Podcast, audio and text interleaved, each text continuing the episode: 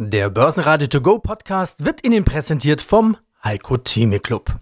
Werden Sie Mitglied im Heiko Theme Club. heiko-theme.de Der Börsenpodcast. Börsenradio Network AG. Das Börsenradio. Marktbericht.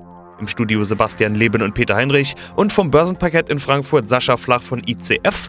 Außerdem hören Sie zu den Daimler-Zahlen Autopapst Ferdinand Dudenhöfer, zu den Zahlen der deutschen Grundstücksauktionen AG CEO Michael Plättner und zum Brexit Andreas Scholz von der Euro Finance Week. Die ausführliche Version dieser Interviews finden Sie unter börsenradio.de oder in der Börsenradio App. Wie groß ist die Corona-Angst? Von überall kommen warnende und mahnende Stimmen auch aus den üblichen Wirtschaftsinstituten. An der Börse hatten wir den Kursrutsch bereits am Donnerstag und den haben die Anleger offenbar als Einstiegschance gesehen. Die Stimmung war trotz Corona wieder gut. Zwischenzeitlich hatte der DAX 2% plus und schon wieder in Richtung 13.000 Punkte Marke geschaut. Die Wall Street eröffnete ebenfalls positiv. Hier gab es gute Einzelhandelsumsätze und ein Konsumklima der Uni Michigan, das überraschend angestiegen war. Schlusskurs im DAX 12.909 Punkte und plus 1,6 Prozent. Der ATX in Wien legte 0,9 Prozent zu auf 2.195 Punkte. Schönen guten Morgen, Sascha Flach ist mein Name und ich arbeite hier auf dem Parkett in Frankfurt für die ICF Bank und wir betreuen um die 650.000 Derivate-Produkte. Die Lage ist ernst, so Ministerpräsident Söder, und die Lage wird jeden Tag ernster. Er sagt ja auch noch Folgendes. Wir sind dem zweiten Lockdown eigentlich viel näher, als wir das wahrhaben wollen. Wenn wir sehen, was um uns herum passiert, dann ist es wirklich höchste Zeit, vielleicht gar nicht mehr fünf vor zwölf, sondern Schlag zwölf, um jetzt die Weichen richtig zu stellen. Die Philosophie. Sascha, wie startete der DAX in den Freitag? Wir haben jetzt im Herbst ein Frühlingserwachen bei Corona. Corona zweite Welle, zweiter Lockdown, zweite Rezession. Wie sind die Reaktionen am Parkett? Also mit dem zweiten Lockdown, so weit sind wir noch nicht. Es wird zwar gespielt, dass das alles partiell bis regional passieren soll, aber so weit sind wir zum Glück noch nicht. Ja gut, also ich meine, gestern hatten wir aufgrund der Lage, der Corona-Lage, ähm, schwere Rückschläge hinnehmen müssen. Heute sieht es alles schon wieder ein bisschen anders aus. Da hat sich die Lage wieder ein bisschen beruhigt. Gestern waren Tagesverlierer die Autowerte heute dann guter Zahlen und halt auch gute Septemberzahlen sind sie heute Tagesgewinner. Also ich würde sagen, durchwachsen sind wir hier heute. Die Autobauer mit Schwung. Die Autoneuzulassungen in Europa steigen wieder und vor allem die guten Daimler-Zahlen geben den Ton an. Fast alle DAX-Werte mit Plus, ganz vorne aber Daimler mehr als 5% Plus. Ja, kommen wir zu den zwei Überraschungen von Daimler. Die erste Überraschung war ja, dass Daimler die Zahlen heute veröffentlichte und zum anderen, dass Daimler plötzlich... Früh, oder? Ja, ziemlich. Und dass plötzlich im dritten Quartal Daimler in die Gewinnzone kam. Wie sind denn die Reaktionen drauf jetzt? Ja, positiv. Also plus 5% heute die Aktie. Und ich sag mal so, das hat keiner auf der Agenda gehabt. Also ich meine, es kam ja gestern schon so die Gerüchte um, beziehungsweise es wurde ja gemeldet, dass äh, der September Bombe gewesen ist. Ich meine, die Autobauer, die mussten sich ja auch was einfallen lassen. Dann hat die Bundesregierung ja noch ein bisschen nachgeholfen und die ganzen ähm, wie soll ich sagen, Sonderpakete, die da geschnürt worden sind, kaufe eins, krieg zwei noch drauf oder so weiter, da hat man halt schon versucht, den, den Umsatz wieder anzukurbeln und das haben sie auch geschafft. Aber ich meine, gerade bei einer Daimler, da ging man dann hier im Schnitt von, von 2,14 Milliarden aus. Jetzt haben die nochmal 50 draufgepackt. Also die haben jetzt äh, vor, nach vorläufigen Zahlen einen Gewinn von 3 Milliarden. Also das ist schon, das ist schon wirklich gut. Ferdi Dudenhöfer, ich bin Direktor des Sender Automotive Research in Duisburg und wir sprechen über Daimler. Überraschend, muss man sagen. Eigentlich wären die erst nächste Woche dran, aber wie es in der Automobilbranche so häufig ist, kommen die vorläufigen Zahlen schon etwas früher als geplant. Überraschend auch aus einem zweiten Grund. Starker Gewinn. 3,07 Milliarden Euro. Die Analysten hatten im Schnitt 2,14 erwartet. Im Vorjahr waren es 2,7. Das heißt, Daimler hat in Q3 im Corona-Jahr mehr Gewinn erzielt als im Vorjahr. Das überrascht nicht nur den Markt. Herr Dudenhöfer, wie gut gefallen Ihnen die Zahlen? Das ist sehr gut. Keiner hat äh, gedacht, dass es so schnell geht. Aber seit einiger Zeit sagen wir schon Daimler und Mercedes-Benz Cars, also die wichtigste Sparte davon, die Pkw, die haben die beste Zeit vor sich. Man ist jetzt äh, Stück für Stück, äh, geht man aus der schwierigen Zeit mit Diesel, mit den Handelskriegen, mit Corona Stück für Stück raus und hat neue Modelle. Die S-Klasse ist jetzt vorgestellt worden, der EQS kommt nächstes Jahr. Man geht mit Kraft in die Elektromobilität rein. Also das wird sich auszahlen. Die Modellinnovationen, die sind auf dem Weg. Also nach meiner Einschätzung müsste es jetzt so weitergehen, auch wenn man vorsichtig mit der Konjunktur sein muss. Auf der anderen Seite kann man diese Zahlen auch kritisch interpretieren. Wichtiger Satz in der Pressemeldung nämlich, der ungewöhnlich starke Free Cashflow im Industriegeschäft spiegelt die umfangreichen Maßnahmen zur Kostenreduzierung und zum Erhalt der Liquidität im dritten Quartal. Das kann man auch so interpretieren, dass viel gespart und eben entlassen wurde, sodass der Gewinn jetzt sogar besser ist als letztes Jahr. Oder um es ganz dreist zu formulieren, Daimler hat sich gesund gespart. Ja gut, Working Capital ist immer eine Geschichte, wo man dann versuchen kann, das zu reduzieren. Ich glaube, das ist notwendig zu reduzieren. Vielleicht hat man in Teilen auch Dinge dann auslagern können, was interessant ist. Aber die Freistellungen und die Abfindungsprogramme, die laufen ja noch. Also da hat man Rückstellungen äh, gebildet. Man ist allerdings, glaube ich, dann auch aus diesen Diesel-Dingen raus. Das sind dann Probleme von gestern, die belasten.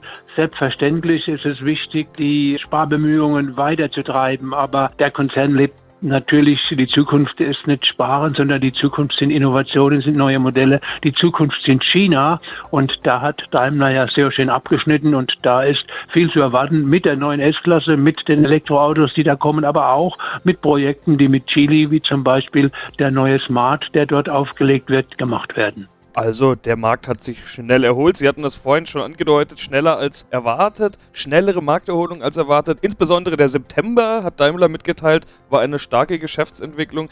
Die gesamte Branche steigt ja gerade in den Aktien. Daimler mit guten Zahlen, 4% im Plus zum Zeitpunkt unseres Interviews, aber alle anderen Aktien ziehen ja so ein bisschen mit. Ist das also auch als gesamtes positives Signal für die gesamte Branche zu gelten? Also das ist das Signal, dass China noch wichtiger wird für uns.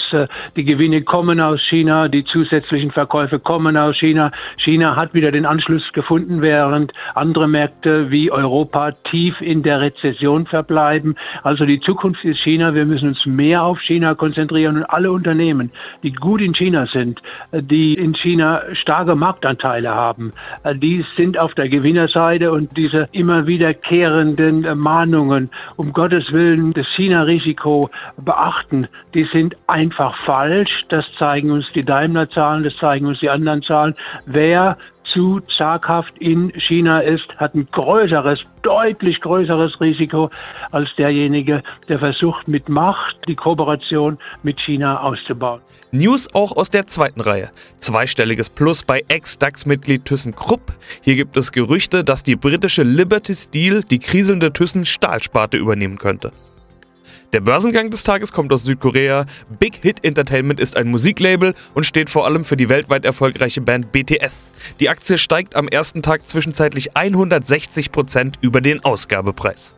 Mein Name ist Michael Plättner, ich bin öffentlich bestellter und vereidigter Grundstücksauktionator und ich bin Vorstand der Deutschen Grundstücksauktionen AG. Ihre Objektumsätze sind deutlich gestiegen, bei allen Tochtergesellschaften, zum Teil auf Rekordniveau, teilweise mit Abstand auf neuem Rekord. Herr Blättner, wir hatten über diesen Trend ja schon in vergangenen Interviews gesprochen, aber so langsam nimmt das mehr als deutliche Ausmaße an. Die Anleger suchen einfach dringend nach Investmentobjekten. Wie sehen Sie das? Anlagenotstand per Excellence? Ja, also die Nachfrage ist jedenfalls sehr groß. Wir hatten ja im ersten Halbjahr schon eine positive Entwicklung und die hat sich im dritten Quartal deutlich verstärkt. Wir haben das mit Abstand, wirklich mit Abstand beste Quartal in der Unternehmensgeschichte hingelegt mit einem Objektumsatz von fast 48 Millionen.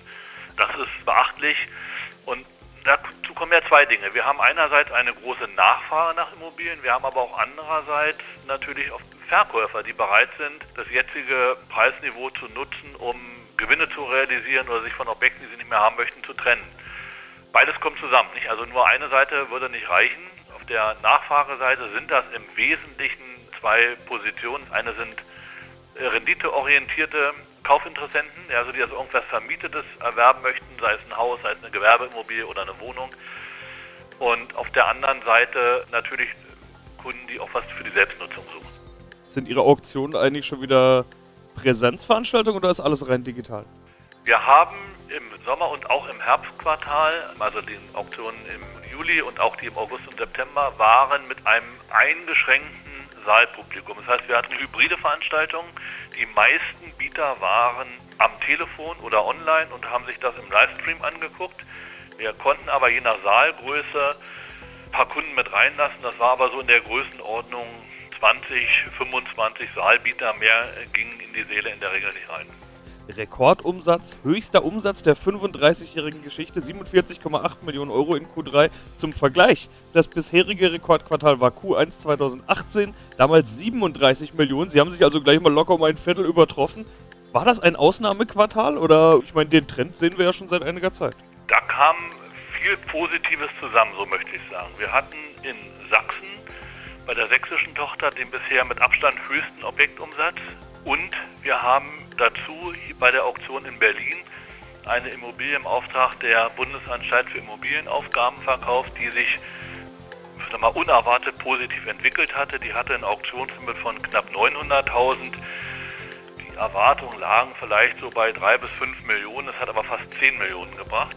Es gab noch ein paar andere Ausreißer, sodass hier im Grunde alles Positive von allen Auktionshäusern diesmal vereinigt in diesem einen Quartal zusammenkam. Die Trends vom Parkett. Wir sind ja auf der Suche nach den Trends am Parkett und das zeigt sich ganz deutlich bei den Zertifikaten und Scheinen. Was waren denn noch alles für auffällige Scheine unterwegs? Also von den Unternehmen, dann hatten wir auch wie bei Apple Gewinnmitnahmen bei einer Alibaba. Das ist ein Call gewesen oder ist ein Call mit einer Laufzeit Januar 21, ein Strike von 215. Derzeit generiert das Ding noch einen Hebel von dreieinhalb, aber da wurden auch ganz rigoros Gewinnmitnahmen mitgenommen. Das war ganz gut, das lief auch gut, das haben die Kunden auch gut gesehen, bevor die Aktie sich ein bisschen korrigiert hat. Weiter, halt eine schöne Story finde ich immer noch die Microsoft. Da haben wir Einstiege gesehen und zwar in einen Juno 21er Call, Strike 230. Das Ding generiert derzeit einen Hebel von 11. Und ich sag mal, eine Microsoft, das ist, bleibt einfach ein Blue Chip, sagen wir es einfach, einfach mal so. Das Ding zahlt seit 17 Jahren kontinuierliche Dividende, hat dieses Jahr dann auch nochmal seine Dividende für Q3 erhöht um 10 Prozent. Das hat auch die Zeichen der Zeit erkannt. Ich meine, die versuchen jetzt mit ihrer neuen Chefin hier Europa dann in die Schulen mehr reinzugehen, wo man zum Beispiel dann hier Laptops für Schulen für 613 Euro anbietet, mit einem 12,5 Zoll Monitor, Akkulaufzeit 13 Stunden. Ein neuer ähm, Prozessor ist da drin. Bisschen blöd ist dann natürlich halt die Speichergeschichte weil da in den kleinen Geräten keine, keine Festplatte mehr drin ist, sondern fest verbauter Arbeitsspeicher und ähm, halt auch Speicher an sich. Stehen allerdings natürlich in der Konkurrenz mit Dell, HP und Google. Das wird nicht einfach, weil die einfach günstiger sind. Aber ich sag mal, Microsoft kann durch ihre ganze Palette punkten und von daher finde ich es immer noch ein guter Wert. Ja, mein Name ist Andreas Scholz von der DFV Eurofinance Group. Wir richten einmal im Jahr die Eurofinance Week aus. Das ist das größte Branchentreffen der Bank- und Finanzwirtschaft in Kontinentaleuropa und das findet in Frankfurt am Main statt am 16. bis 20. November und wir halten auch weiter daran fest, wir wollen eine hybride Eurofinance Week, das heißt mit Programm vor Ort. Wir planen eine große Arena mit viel, viel Platz und mit hoffentlich 150 bis 200 Gästen vor Ort an jedem Tag. Normalerweise haben wir 6, 7, 800 Teilnehmer vor Ort. Das schaffen wir in einem Corona-Jahr nicht. Aber zusätzlich in diesem Jahr vielen, vielen digitalen Vernetzungsmöglichkeiten. Aber ich mache kein Hehl draus. Das ist ein sehr schwieriges Fahrwasser im Moment hier in diesen Risikogebieten wegen Corona auch für uns als Eventveranstalter. Aber die Themen sind hochinteressant und wir freuen uns insofern auf die Eurofinance Week, um über all diese Themen, die wir auch hier jede Woche mit äh, Ihnen besprechen im Börsenradio, auch dann sprechen zu können. Und dann haben wir zum Abschluss noch ein Thema, über das wir in dieser Woche sprechen müssen. Fast schon vergessen, abgehakt, eingepreist und jetzt doch wieder voll da, der Brexit. Das wichtige Datum war ja der 15.10. Eigentlich war das die Deadline. Boris Johnson hat gesagt, bis dahin brauchen wir ein Verhandlungsergebnis. Ja. Naja, nichts. Ich habe gerade die Meldung gesehen, EU-Kommissionschefin Ursula von der Leyen schickt Verhandlungsteam nach London. Da wird also fleißig weiter verhandelt. Wie ist denn da der Stand der Dinge? Ja, also er ist erstmal gescheitert mit seiner Drohung. Am 15. Oktober ist Schluss. Das war nicht die erste Deadline, mit der er nicht durchkam. Und das schwächt einen natürlich. Als harter Verhandlungsführer kommt er so nicht durch, wenn er jetzt weiter verhandelt. Und er ist wohl bereit, weiter zu verhandeln, obwohl er immer gesagt hat, am 15. Oktober ist meine Deadline. Und wir haben ja darüber auch schon gesprochen, Sebastian, in früheren Sendungen, weil wir gesagt haben, es wird sehr schwierig, wenn es dann noch später wird, das alles durch die Parlamente zu bekommen. Das muss ja ratifiziert werden. Das ist ein 600-seitiges Werk, was in alle Sprachen übersetzt werden muss und so weiter. Muss dann in die nationalen Parlamente und das braucht seine Zeit, wenn man da am 31.12. dann ein Freihandelsabkommen wirklich in trockene Tücher bekommen möchte. Machen wir uns aber nichts vor. Man kann hier durchaus weiter verhandeln. Ich habe heute gelesen, äh, das Äußerste wäre jetzt sozusagen der 15. November. Also man schiebt das jetzt einfach mal 30 Tage nach hinten. Und man könnte natürlich auch sagen, dann wird es eben nicht der 1. Januar, nicht der 31.12., sondern dann wird es eben von mir aus der 1. März. Das würde man dann die Brexeritis nennen. Also es geht immer so weiter. Im Grunde genommen können keine der beiden Seiten ein Interesse daran haben, hier, dass wir wirklich ohne einem Handelsvertrag dastehen. Aber Johnson hat gerade vor einer halben Stunde noch einmal gesagt, er äh, ist, wenn die nicht nachverhandeln, und mit denen meint er sozusagen die EU, wenn die nicht bereit sind, ernsthaft uns entgegenzukommen, dann ist er für einen harten Brexit, also einen No-Deal-Brexit. Naja, aber wir kennen ihn sozusagen. Eine gewisse Hintertür hat sich der Wuschelkopf von der Downing Street 10 also noch aufgelassen und er kommt eben wieder heute so ein bisschen wieder Rüpel rüber. Er ist eben nicht der Diplomat auf dem Parkett, der hier wirklich Taktgefühl wahrt. Aber so kennen wir ihn. David Frost ist ja sein Mann, der dann wirklich die Arbeiten führt und der der Verhandlungsführer ist sozusagen auf der britischen Seite. Der klingt da nicht ganz so frostig. Also ich würde tippen, das geht hier weiter. Die werden weiter verhandeln und möglicherweise geht das bis in den November hinein. Und wenn es dann nicht reicht bis Jahresende, Sebastian, dann kann ich mir auch vorstellen, dass man das Jahresende doch noch verstreichen lässt und ins nächste Jahr hineingeht.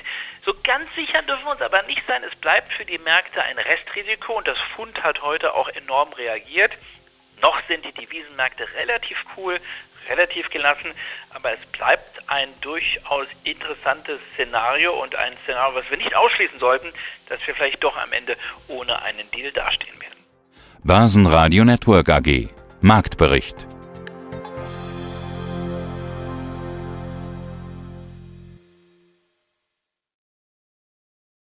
Der Börsenradio To Go Podcast wurde Ihnen präsentiert vom Heiko Theme Club. Werden Sie Mitglied im Heiko Theme Club. heiko-theme.de